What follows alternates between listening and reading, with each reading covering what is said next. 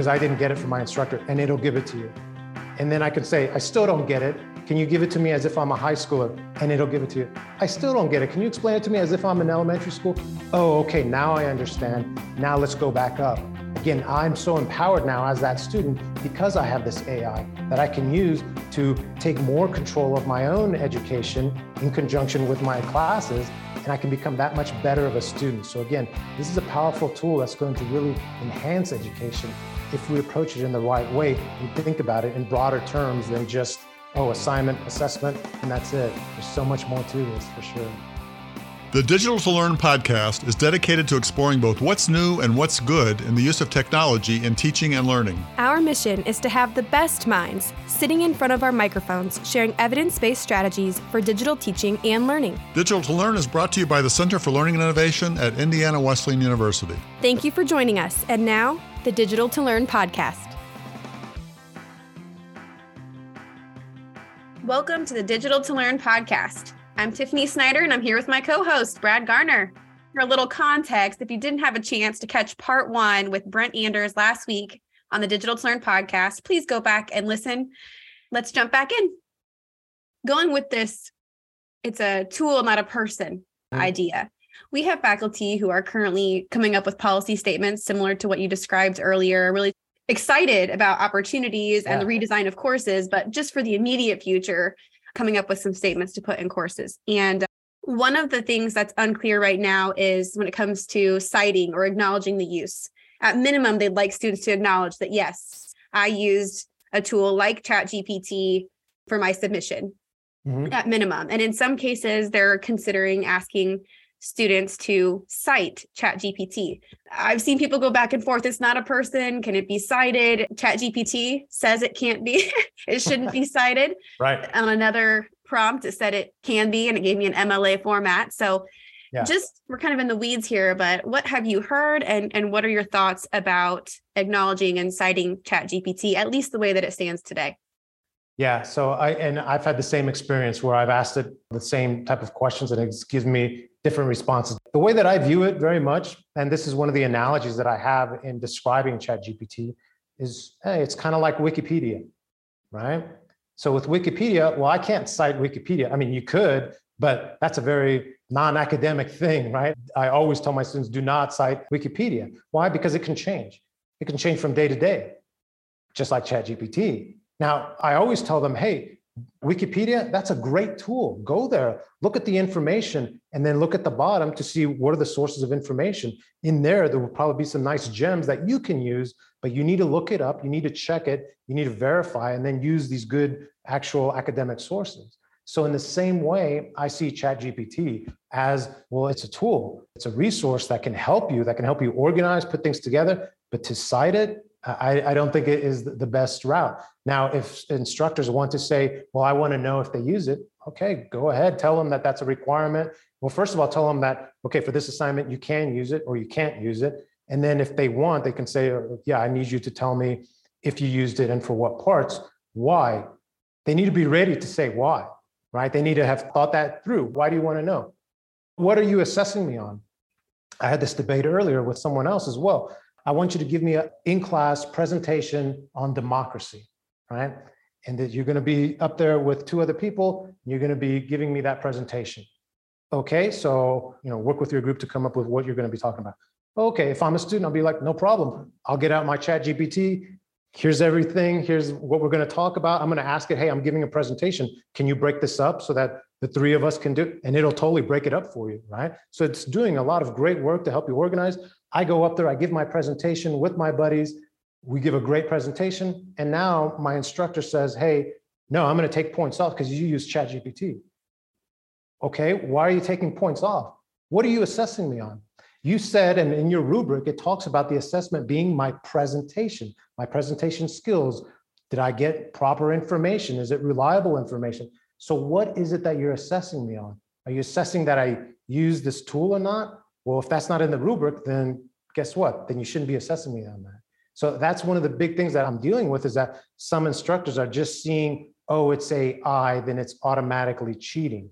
Nope, it's just a tool. How are we using that tool? If you think that for your instruction or for your assignment, you don't want them to do it that way. You want them to do it in this way. Okay, well, then there needs to be proper reasoning and logic for that. This goes back to things that have always been happening with us in academia, right? I mean, you talk about Socrates, Socrates being mad at people when they come to hear him talk. Hey, what are you doing? You're writing this down? You're taking notes? That's not allowed here. You're not using your mind properly if you're taking notes. That's what Socrates said, right? And then even at this university, I went around and I asked people about, you know, this transition to AI. And one instructor said, yeah, this reminds me about when I turned in my thesis at this university. I had to redo it. And I was like, what? You had to redo it? He's like, yeah, they made me turn it in in handwriting. Typed it out and they wouldn't accept it because it had to be handwritten. That was a requirement. What? Why? Well, because they felt that that was an important aspect of you being able to write it out properly. That was a key skill that you needed to have. So you see how what we focus on, right? I remember where it was also like that, where, hey, to be a good writer, you needed to properly have good penmanship.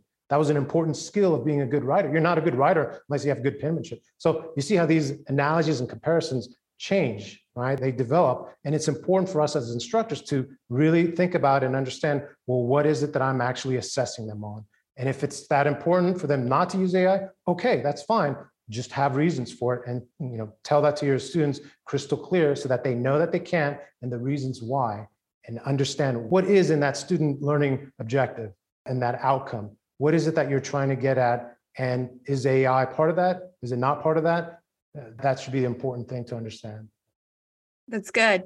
Yeah, this is high order I, stuff, right? I know. I think you want to respond quickly and not be behind, and you want to come up with a policy statement, at least initially, and then explore this in more mm-hmm. depth mm-hmm. and rebuild your course design. But that policy statement is harder to launch than it seems. Yeah. Especially if you're doing it across courses and not on a course by course basis. Yeah. If you're, you know, hoping for consistency across courses, it's going to be difficult to find a statement that works. Yeah, exactly. I've been telling instructors that, you know, everything I do, everything I push is to give them power, the instructors. Yeah.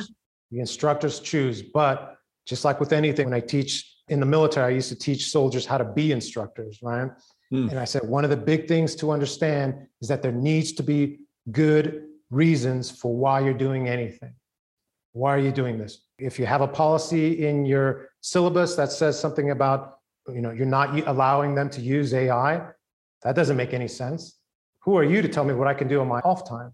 AI is so powerful, and chat gpt specifically can help in so many different ways. It's not just about creating the assignment or answering this question that you're asking me to do on this assignment. It's about so much more. Oh, you're teaching me physics? Guess what? I just had a class and you were talking about the third law of dynamics, way over my head. I can go then to ChatGPT and say, hey, can you explain the third law of dynamics for me? Because I didn't get it from my instructor, and it'll give it to you. And then I could say, I still don't get it. Can you give it to me as if I'm a high schooler? And it'll give it to you. I still don't get it. Can you explain it to me as if I'm in elementary school? Oh, okay, now I understand. Now let's go back up. Again, I'm so empowered now as that student because I have this AI that I can use to take more control of my own education in conjunction with my classes and I can become that much better of a student. So again, this is a powerful tool that's going to really enhance education if we approach it in the right way and think about it in broader terms than just, oh, assignment, assessment, and that's it. There's so much more to this for sure.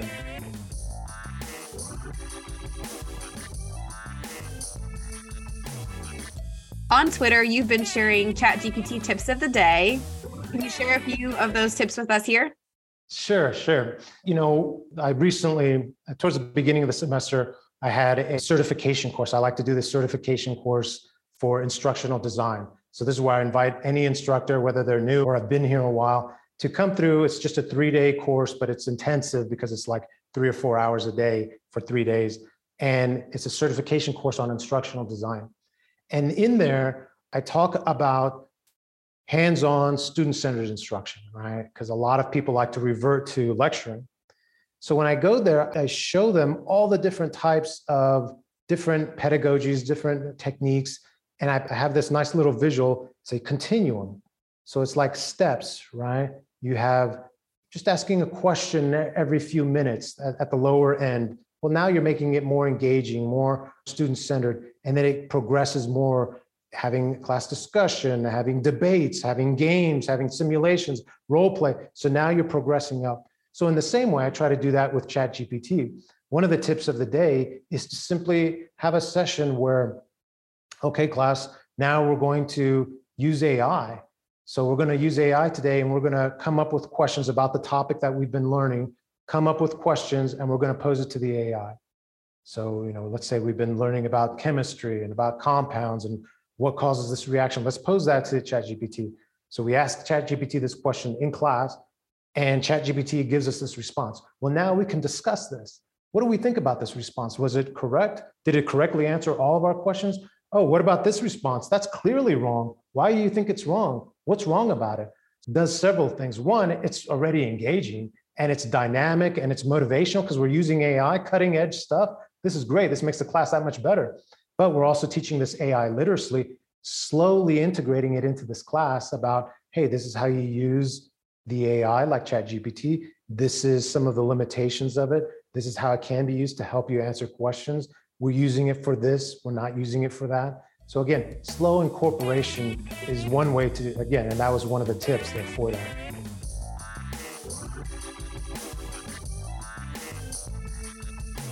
You mentioned earlier that ChatGPT only goes up to 2021. Mm-hmm. Do you anticipate a day when it will almost refresh every single day? yes. And so a big part of that, and this is kind of goes to like future predictions, right? But right now, we're starting to see the beginning of what some people are calling the AI wars. So you have things like Microsoft saying, hey, we're getting ready to release our integration of ChatGPT into our search capabilities. And we might also be integrating it into Office. Oh, Google hears that and, and is like, what? You're doing that? Okay, you know what? We're releasing one really soon. It's called Bard. And uh, we're going to release that, and it's going to be integrated into our search engine. And then another AI, which is called Claude, and that was from former employees and engineers from OpenAI. They have a new one, and they're going to be coming out, and they're saying it's a it's just like ChatGPT, but better. So, yeah, because of these wars from everyone competing against each other for our time, they're going to have to do things like have more features. One feature will definitely be, oh, up to date information. So it's funny, I just posted this on Twitter. So when Google just announced this, as far as they're getting ready to release their new system here soon, they said that you'll be able to use it to ask the AI questions about, you know, the recent telescope that went up and all its discoveries. All those discoveries happened right after 2021. So that was a little nod to ChatGPT that, hey, you're outdated. You're going to be outdated as soon as ours comes out, right? because it is going to be refreshing so much faster, so much newer. So that's going to be definitely a competing thing. Other things like features such as, and ChatGPT is looking into this one about simply being able to talk into it and say in conversational English the question that you want to ask, and then it can reply to you as well. There's also going to be a sort of a joining together of all these other AIs in that one AI will be able to access and use other AIs, such as being able to go from text to audio, from text to video, from text to imagery, all by just speaking in there, as well as going backwards. So I could go from video to text, meaning that I could tell ChatGPT, hey, this audio of this awesome podcast, tell me what happens in it, summarize it for me, and it'll be able to do it. So not just a transcription, but a full summary and understanding of what occurred there, and then give it to me that way. Yeah, lots of new features and powers that'll be definitely coming out this year. And we didn't even talk about the new language model, right? So ChatGPT, its capabilities, which are tremendous, is based off of GPT 3.5. Well, GPT 4, the brand new language model, which is supposed to be something like close to 100 times more powerful, is supposed to be coming out before summer. So that's going to change the whole dynamic of its capabilities as well. So many new possibilities in the future. So, when you talk to people about this topic generally, do you find them to be curious, skeptical, or angry, or all of the above? Yeah, full spectrum, full spectrum. well, I mean, I have one instructor that I'm hoping to do a video with he he's a lecturer here and he's also into philosophy and ethics. So I really want to get his take on it. And he already told me he's like, "Oh yeah, that we're not using Chat GPT at all in my class. I forbid it in my class." And so you know we have this back and forth as far as like, well, why are you doing that? What is the purpose? his big point is about skill mastery, skill mastery. And I agree with him, like skill mastery, that's the foremost important thing. Students need to have a basic understanding of how to do something before they then go in and put in AI to help them with it. But that's in to help them with completion of it, but to help them understand, to help them practice, to help them go through with it. Oh man, AI has so many capabilities there. So I had this one emotional confrontation with one instructor who was very upset about this whole AI when I was explaining it to him. And he was, you know, upset that we're taking the soul out of education, we're taking everything out. And he's like, there's no use for AI. And I told him, I said, well, let me give you an example here, because he taught uh, essay writing. And I said, you know, one of the important parts in the seven step writing process for writing an essay is that you want to do proofreading. Well, if I'm a student and I'm working hard and I don't have someone, I don't have a buddy with me right then that can get a second pair of eyes on my essay, I could totally give it to ChatGPT. Say, hey, ChatGPT, I don't want you to change my essay. All I want you to do is proofread it and then give me sort of an evaluation. Like, tell me, does it sound right? Is there problems with it? Like a proofreader would do. And ChatGPT can totally do that. It can totally function as this person that'll give you just what you're asking for. So, not to rewrite it, still all mine, but it's going to identify certain things and say, hey, you're using too much slang. This doesn't make any sense here. It can give you that type of feedback. And again, that's not cheating. That's not violating. That's not plagiarism. That's just, again, an enhancement tool for that student. This is really pushing us, as the pandemic did, to innovate and to adapt quickly.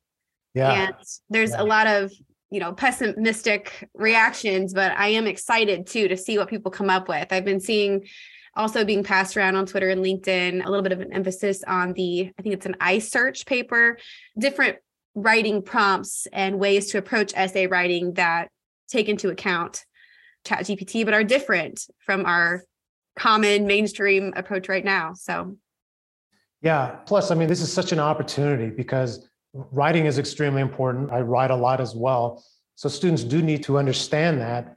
But at the same time this is such a new cutting edge technology, if we can incorporate it and use it in a way that enhances the overall process, students will be that much more motivated, that much more engaged to actually go through it, especially if they can use it at certain points when it seems more logical to enhance their capabilities. It's just, a, again, a, a great opportunity. It's an exciting new world for sure. It is. It is. It is.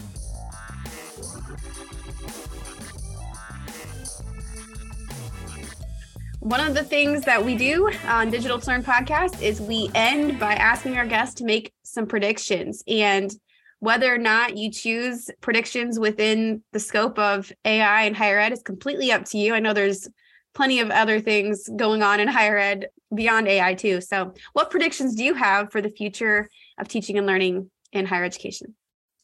Yeah, uh, I think assessments are going to continue to improve. Uh, again, it goes back to what are we really teaching them and what are we really trying to assess? So, more of an understanding of that. I've always thought that there should be hands on application in order to properly assess somebody. Again, that just goes back to basics of structural alignment within a course, course alignment. So that's important. I think that's going to continue to develop in education as we have more AI integration. I think our techniques of writing we still need to have that skill mastery, but AI is going to be so integrated in the future that it's not going to be a question of, well, did you use AI to write this? It's going to be like, well, of course you did. Like, of course you used AI. It would be illogical not to have used AI. Now, it's still going to be, I still need to have that AI literacy. I can't turn in anything that's just written by my AI. I still have to go through and verify and check. So that's going to be the big thing. And I think we're also going to focus on that more in the future as mm-hmm. far as instruction, this critical thinking aspect of you still need to verify and check. You know, there was an article written, I can't remember the author's name, but he was talking about how we're going to become prompt editors, we're going to become post editors as opposed to generators to begin with. Now, some people don't like to hear that, but that's an aspect of that. Write me a rough draft of that. So that's a starting point for me.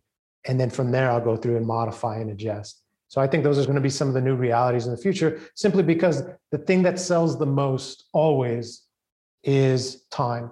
If I can buy time, I'm going to spend money on it. I'm going to pay for convenience. I'm going to pay to get more time so I can do what I want over here. And AI is going to do that. AI is going to be able to give you more time because it's going to be able to do more of these other tasks that, oh, I need to write an email for this. Hey, AI, write me this email. Boom, here it is. Now I just got to check it. Okay, send. So that type of thing, that's going to be, you know, and I say that, and again, academia maybe doesn't like to hear that as much, but these are going to be the real world skills that students will have to know when they go out there into the business world, into industry. They're going to have to know how to use that because the business is going to be, well, I don't need this report next week. I need 10 reports tomorrow. So you have to be able to use AI properly in order to be able to succeed at your job. As you were describing that, I was thinking of Grammarly. I often say Grammarly has made me a better writer. that can range from word choice to grammatical things, but it also recommends entire sentences that it rewrites in a different format differently than I would have phrased them. Yeah. So that's already happening. Yeah. Yeah. And that's, uh, I don't know if you're using regular Grammarly or Grammarly Premium, because in Grammarly Premium, it does even more. So, yeah. yeah. Yeah. So the only other big thing is, again, the AI wars. There's going to be so much happening. They're talking about 2023 being the year of AI, so many things occurring, so many competitions. So there'll be so many new features and possibilities occurring. So definitely keep an eye out try to stay up to date with so much of this new stuff happening. Well, it has been great fun having you on the podcast. Learned so much today, and, and you've given us so much to think about. Yeah. So we'll have to have you back in the near future to give us an update on all of these developments.